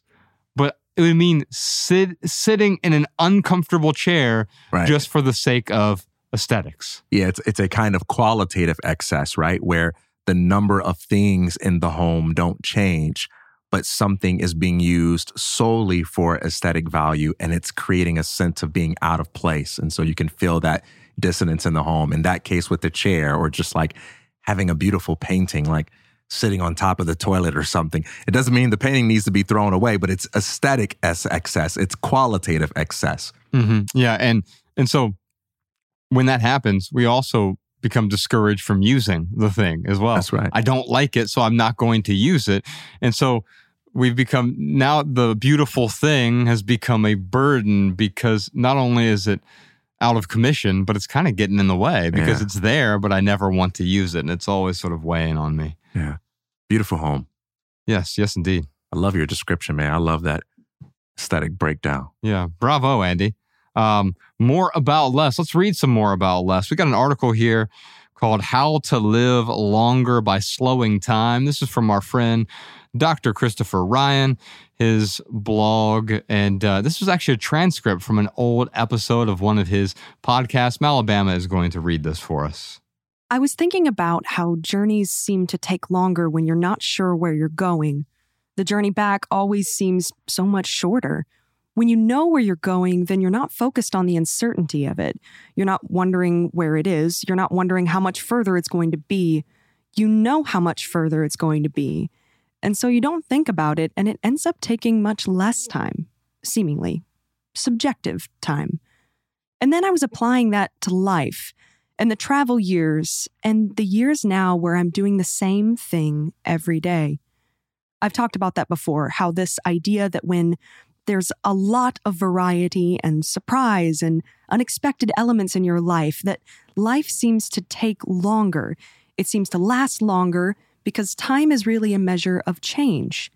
And so, if there's nothing really changing in any tangible way in your life, it sort of seems like time stops in a way. But you're still aging. You're not just feeling it the same, you know? I mean, I guess it's like the difference between floating down a calm stretch of river or shooting the whitewater. You're much more alive and more aware of what's going on in the whitewater than you are when you're just floating down a lazy river. So it's as if we've dredged all the rivers to remove the rocks, the obstacles, the white water. And so now the rivers, we've dammed them all, quite literally. And so the rivers are all placid and sluggish and slow moving. And as we float down these rivers, we're safe, but we're also zoned out because nothing's happening. We're bored. So we take our antidepressants and we get our silly little hobbies or whatever, kill time. Think about that expression to kill time. No, time's killing you, man. That movement of time is so heightened when you're traveling.